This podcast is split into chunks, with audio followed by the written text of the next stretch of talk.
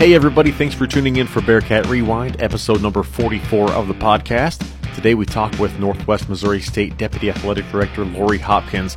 If you know Lori, you know she wears many hats. The head of compliance at Northwest, the senior woman administrator, and this spring became the head of the MIAA's COVID 19 task force, and she will chair the National Committee for NCAA Division II women's basketball.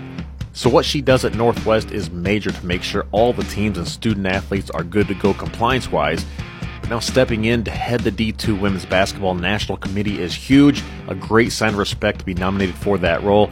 And of course, COVID has resulted in daily changes, so a lot of responsibility that comes with that task force. We'll go deep into the basketball committee and that task force, but also her background coaching and coming to Northwest Missouri State.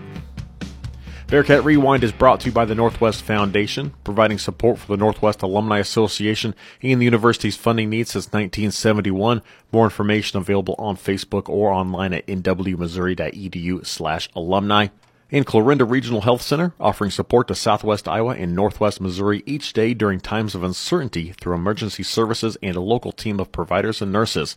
More information at clarindahealth.com. Today we talk with Lori Hopkins about working alongside Gene Steinmeier and how he brought her to Northwest, her growing leadership role at Northwest Missouri State and beyond, and a few new things you would have never guessed about Lori. For instance, an avid Wii bowler. We have it all coming up. Let's dive into this week's Bearcat Rewind.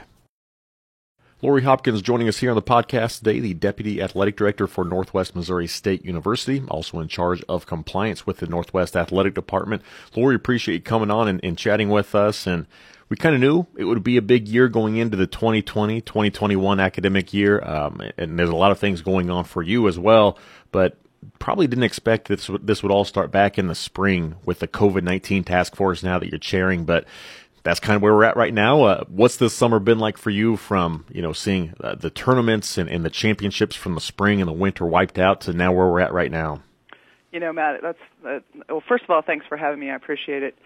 Um, I was just thinking of that the other day. Um, I was talking with, uh, I've been part of some basketball um, phone calls lately, and, and one of the things that we said is just think back to uh, March when we were, I was standing in the gym at Central Missouri because I was the site rep, the NCAA site rep for that region. Standing in the gym watching, and actually Central Missouri was practicing at the time, and watching them practice and getting that phone call that said, hey, we need to shut practices down we're canceling the championship and and just just thinking back to that moment and where we're at today it's just uh, it's it's crazy how much has happened in that time and and where we're at now and the decisions that are being made. And um yeah I, I always look back to that day because it was like you know and that day we thought that was the worst thing that was going to happen. And and not saying that the things that have been happening are bad but just um just having to deal with with everything from that point on so yeah, it's been a whirlwind, that's for sure. You know, you've been a part of basketball teams and basketball for such a long time. You see seniors go out and, and from the great years to where they go out on top, winning a conference championship, some difficult years. Ending that career is always difficult, but whenever you see something like that, UCM, such a great team practicing, and maybe maybe the best player in the conference last year, Morgan Fleming, out there getting the call that her season's ending without having a chance to win the championship, that's kind of more heart wrenching than any loss you could ever suffer, isn't it? Correct. Yes, and I think what was so hard for that that situation too is that that when Central Missouri won the national championship that year, they were not the host for the region. They uh, they ended up being the second seed in that region to to Coach Slifer's chagrin, and uh, had to go up to Sioux Falls and play their region up there, and then turn around and go back to Sioux Falls to win the championship. So it was kind of um, it was really heartbreaking to see that those girls had finally got the opportunity to host this region. They were so excited. Their community was excited, just like we are here at Northwest and with our with men's basketball last year. And then just to see that, you know, that they knew that this was their chance to play in front of their home crowd, and they had a great opportunity to make the Elite Eight again. And and um, to see that those dreams just crushed to those girls was just really hard for basketball in general. Correct. So, the COVID 19 task force put together by the MIAA, you're named the chairperson of that task force. How do you go about navigating through something like this that really we haven't experienced a pandemic like this in a century? How does the MIAA and yourself kind of sit back and say, all right, what's the first step we need to do to make sure that this is safe and that we can get athletes back out on the field and the court wherever they're going to play? Correct. You know, the I will commend our conference office. They did an awesome job when all this first happened, and and Commissioner Racy um, put together this task force, not knowing what it was going to consist of, how it was going to look, what we were going to do, but just kind of flying by the seat of our pants to start out. And and what we did that those those initial couple of weeks were just focus on okay, how what is it going to look like now that they have canceled spring sports? Um, what is what are the things, the decisions that need to be made for the conference from the members to um, to get through the end of the year? Just um, you know things like what are what are stats going to look like for those spring sports? What are um, championships going to look like? Um, how are we you know what are we doing there? Um, how how do we handle all these um, umpires and officials who now are not you know we don't need their service any longer? um, just you know things to get through the end of of the school year of the 1920 year and then as as that kind of progressed it's kind of been then we get into we got into June and it was let's refocus okay so now what is it going to look like when our member institutions decide they want to come back and, and do summer workouts um, what guidelines does the NCA put out that the MIAA has to take into consideration? What things do we feel like as a conference would be better for our schools? Um, maybe not necessarily you know perfectly aligned with the NCAA their guidelines, but what what will work for us at at you know in in our league, um, and so that's kind of where we we went through the summer as building. Um, building guidelines for return to play, um, obviously looking very closely at what the NCAA is putting out, um, and and the conference office just did a really good job of setting us up to get to to where we're at right now. To you know, fingers crossed, we're we're playing basketball, we're running track, um, and we're going to have our spring sports because you know those kids those kids have really um, those spring sport kids having you you know let, just think about our baseball kids. They were on a bus on the way to Oklahoma when they got the call that their season was done and had to turn around and come back. So it's just just a lot of mental things going on. But the task force you know, I feel like then as the summer went through, then once school has started, um, we have met every week since March, and so that's that's a lot of meetings. That's a lot of time um, talking about COVID. Um, but you know this, Matt, just personally, that every day changes. Every day there's something that comes out or or a rule change, and so having this task force and being able to communicate to all our members through this this for, task force was key to to making sure that everybody was on the same page and everybody was getting the same information. So um, so right now we're kind of transitioning now into um, you know uh, making sure we have return to play and and when you have contests at your at your site, what are some M- MIAA guidelines that um, we would like all of our institutions to follow to make sure that that you know we're taking the health of our student athletes first at at each institution. Well, I know that within every community, and of course, being around Maryville, we really feel with the Northwest Missouri State fans, there's a lot of disappointment that we don't have fall sports right now, and um, it's difficult. And I think a lot of people are upset, not fully understanding. But I feel like kind of stepping back, looking at it, and looking at the entire country from from Division One to Division Two, Division Three, NAIA, it feels like the MIAA really did as much as they could in and did everything they could to try to get athletes back out there. But with what the NCAA was putting out, and again trying to make students feel safe, eh, it just didn't break quite right for what we're going through right now in the fall. But it, I don't think it's something you can sit there and say if the MIAA didn't do everything possible to, to make this happen throughout this fall, just wasn't quite right yet. Correct. You know, Matt, this is the thing that everybody has to to make sure they're aware of is that all these decisions that are being made, there was no precedent for that. There was no okay, the last time this happened, this is what we did. And so every decision that's made is not right or wrong. It's just the best decision that that that group of people could make at that time with the information that they had. And we're finding out as we're going through this that every day something changes and so we may make a decision this morning and say, "Yep, this is what's going to happen," and then this afternoon something comes out and and that's not going to work. And so, um, I I try to tell people that all the time that we're not making decisions that are right or wrong. We're making decisions to the to the best of our knowledge right now, and just you know hoping that um, student athlete health is at, at the formal at the forefront of that, and and making sure that we're doing um, you know following rules and things like that. So it's just really hard when you don't have uh, anything to lean back on. You know, in college athletics, it's oh, would this happen two years ago? This is what we've done, or something like that. And um, one, a couple of the words that we use a lot with our task force, and I try to share that with other groups too, is hope and flexibility. You know, right now we got to just hope that everything is going to continue down the road that we want it to, and then we have to be flexible um, when those things change or something doesn't happen like we think it's supposed to happen. Um, we're dealing with, um, you know, a time where we have coaches that that um, uh, Coach Wright came in my office one day and he said, "Lori, I've I have coached football for 40 years and this has never ha- I don't know what to do." And so, you know, we have coaches that feel that way, and then we have student athletes that um, are in unprecedented times. So it's just managing those things and and like I said, trying to to make the best decision that day that um, will benefit everybody. It is tough. Everything always changing on the fly, which I think puts even more emphasis on we have this MIAA task force going into COVID 19, which we don't really know what's going to happen. You mentioned it changes every day, the different news, what's happening around. So I think that shows us not a small thing to be the chairperson of this committee. Uh, you have to have a lot of respect around the league to be able to earn that seat. Um, now, rewind just last week, the MIAA announcing the Community Culture Task Force with Kirsten Orton, also in the Northwest Athletic Department on that. And had a chance to speak with her after she was named to that committee, and she mentioned uh, you kind of setting that example for repping Northwest Missouri State, being a leader here around campus. Um, really high praise there from Kirsten. Um, whenever you hear a young up and coming administrator say something like that and, and talking so highly of you, what's that feel like from your perspective of you're doing good things for Northwest, but really kind of setting up those next leaders as well? Yeah, it's funny that you say that, and I appreciate um, every everything that Kirsten had had said about me, and and she is is definitely one of those um, people who is um, going does a great job now and is just really willing to learn and and wants to continue.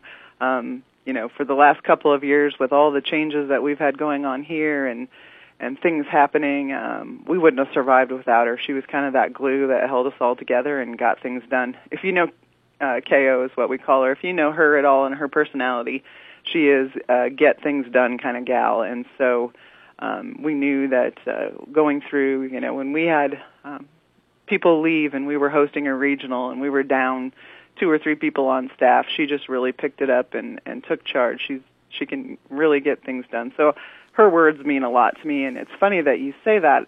Um, I just did our um, evaluations for um, our job evaluations here at Northwest, and one of the things that I put on my evalu- evaluation that I would really like to work on is um, that mentoring of of young um, young administrators or coaches even.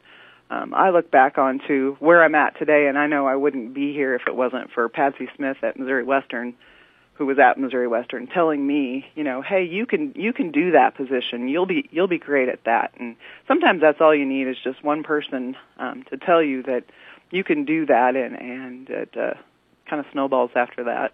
And now here at Northwest Missouri State, you know, you came to Northwest, kind of that basketball background, working with Coach Steinmeier, which we'll get into uh, momentarily, but this year also being named the chairperson for the upcoming year of the NCAA Division II Women's Basketball Committee. That nomination coming down in April, but kind of, I guess, kind of happening quietly. I feel like amid the pandemic, but that's a huge role and a huge honor. Yeah, definitely. That I am. If I have been excited, more excited about anything, this is this has been um, one of those things. Um, to to be the national chair for Division Two women's basketball is like a probably a dream come true for me. Um, to be able to be that person to sit at the table for uh, women's basketball, and not only do I get to be part of Division Two women's basketball, but I sit on calls for Division One too, and it's just um, quite an honor for me and and my, the committee, our national committee, uh, which is made up of um, regional chairs. We have seven other on our seven others on our committee from different regions, and they're awesome people to work with. And and when we went through the process, uh, Jason Martins from St. Mary's in Texas has been the previous chair for the last four years. And when he went off this year, um, the committee kind of rallied around and they said, "Hey, Laura, you can do this. We, you got this." And so, um, just really excited to to sit at the table for D2 women's basketball and help make some decisions. And like you said, amidst this whole pandemic and and what's going on, there are so many. Um, things that are changing, and and who knows what's going to happen um, with basketball uh, as far as like championships and and what that's going to look like, and and you know what will regional rankings look like now if teams are not um, playing uh, only they're playing conference only schedules. How are we going to do those things? So, so not only do I get to be the the national chair this year, but now I get to be involved in all different kinds of changes that might happen this year. So I'm super excited about that. I'm excited to represent Northwest um, at that level, and and can't wait to get get going. Well, you mentioned all the the national meetings and going through and all the changes coming up. This is beyond just like tournament selection, tournament dates, and stuff like that. I mean, this is like knee deep women's basketball, everything happening around uh, United States, Division two wise. Uh, you're in it, right? Correct, correct. Um, I, I I just got a, a calendar invite for a meeting. I'm part of the strategic women's basketball strategic plan um, committee, and so that committee meets once a month and just talks about um, general things, hot hot topics going on in women's basketball at all levels, Division One, Two, and Three. And um, so, really neat to be at the table, just not only at Division Two, but just for women's basketball um, overall. So, can Austin Meyer put in a good word and kind of help himself out here occasionally with some of this? um, sure. Yeah, I mean, you could try. It doesn't hurt, right? exactly. Uh, so prior to Northwest Missouri State, you're coaching basketball and volleyball in high schools in Nebraska, then on to Metropolitan State in Denver uh, for a couple years as an assistant basketball coach. How did you end up coming back to Northwest Missouri State? Oh, that's a great story, Matt. So um, I was at, um, at Metro State for two years, and the head coach, my head coach at Metro State, was my head coach in college, and um, he ended up leaving Metro and he was taking a, a position at Bemidji State. So he said, "Hey, Lori, come to Bemidji State with me, and I said, that's really close to Canada. I don't think I can go that far. Um, so my, you know, I was kind of in limbo at that point. I, um, I was turning 30 years old. I was recently divorced, and I was living in downtown Denver. And I thought, I really, I'd really like to stay here, try to find something. So I was kind of in limbo, doing some part-time jobs. I had my teaching degree. I knew I could fall back on that and I went out recruit. I was still allowed to go out recruiting for Metro until they um, hired their their new women's coach, and I was out recruiting at the JUCO national tournament, and Coach Steinmeier was there. And I knew Coach Steinmeier not well like I do now, but knew um, knew him because when I played in college, he was coaching at Doane, and they were our rival, and they always beat us. And Stein will tell you the story about how he recruited everybody out of Nebraska, but he didn't recruit me. So he lies when he says he recruited everybody out of Nebraska.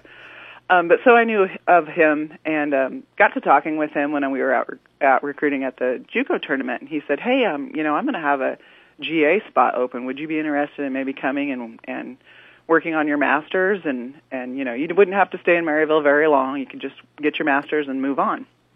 And so at that time, I thought, well, this will be, be a great opportunity to stay in women's basketball um, work on my masters, and and you know, and then I can get out. I I came, I flew out, talked to Stein for a little bit, toured the school, and and went back to Denver and thought, okay, I can do this. Um, when I moved to Maryville, I thought, what was I thinking? I was living in downtown Denver, Colorado, and I moved to Maryville, Missouri. And so I was for sure this was going to be a a one year stint, and I was you know I was moving on. And after that first year, um, it ended up I I we weren't his assistant had left, so he didn't hire a full-time assistant. He hired another grad assistant, who, by the way, is the assistant at Missouri right now. Um, and so her and I kind of tag teamed it for a year.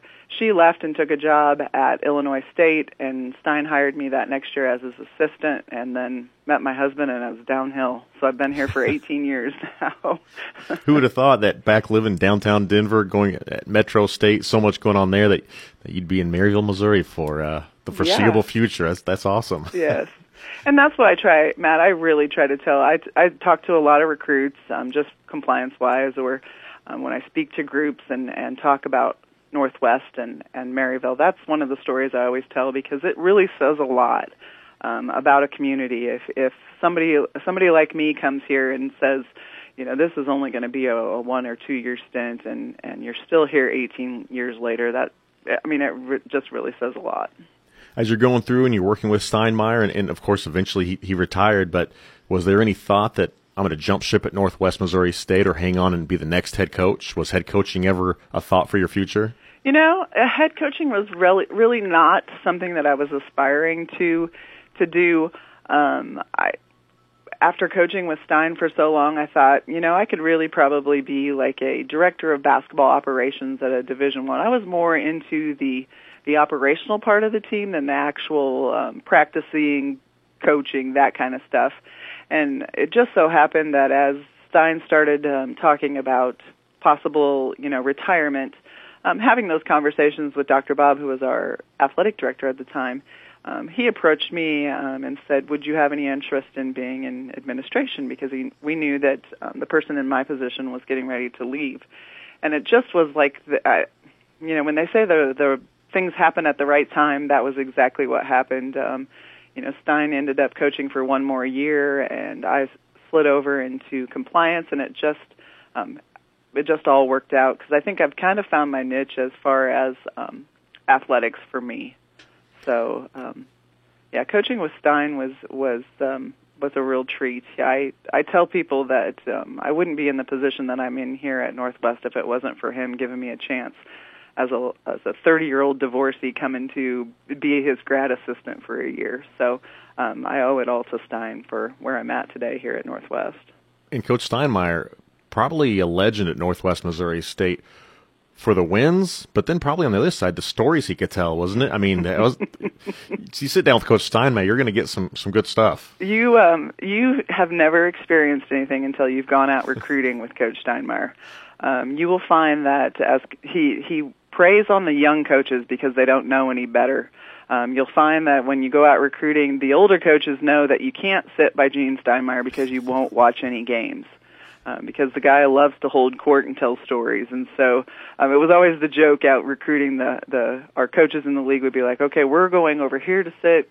Gene, you go find your your newbies to tell the stories too. So, yes, he's a, and you do know that uh, Coach Steinmeier is back into coaching now, correct? Is he? What's where's he at now?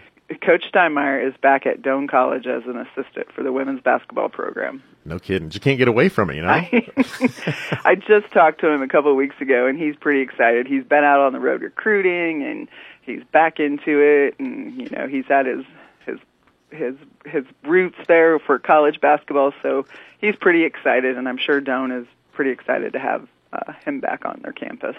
I think spending that time around those teams in Hawaii kind of – get your juices flowing again. You watch so much basketball in a short amount of time that he's probably looking for it. Well, and you know, we I I just felt like when and when Stein left here, retired here from Northwest, I think he was ready to be done here, but I don't I don't think that his basketball um his, he had gotten basketball out of his system yet. So it's good to see that that somebody like him that still has a lot to give to the game and a lot to give to um you know, women's basketball is able to get back in and and still do that. So I got just a few more, and then I'll let you go, Lori. No I problem. Promise. I appreciate you hanging out with me. We were going on 22 minutes. So it's, it's been a while. um, I'm winded. Sorry. well, I don't blame you. It's it's been a marathon. Yep. So, few quick ones. Um, you were inducted into the Lakeview High School Hall of Fame in Columbus, Nebraska, back in 2018. Congratulations on that. Thank you. Of the things that you did there, the accolades, which are you most proud of? And I want this to be kind of a multiple choice. Um, lettering in volleyball, basketball, and track throughout your career, school record for points in a single game with 38, or four year band member? Hmm. Very well rounded, too. NHS president, I believe, if I read right, also. Correct. Correct. Yeah. Um, I would probably say, um, just because I have a funny story about it. So, so holding the school record for most points in a game for a while was probably um, a great accomplishment for me because after the game was over, my dad was so mad at me, and um, I went. I th- I want to say I think I went nine for sixteen from the free throw line that that night, and my dad was mad that I could have scored over forty points. So.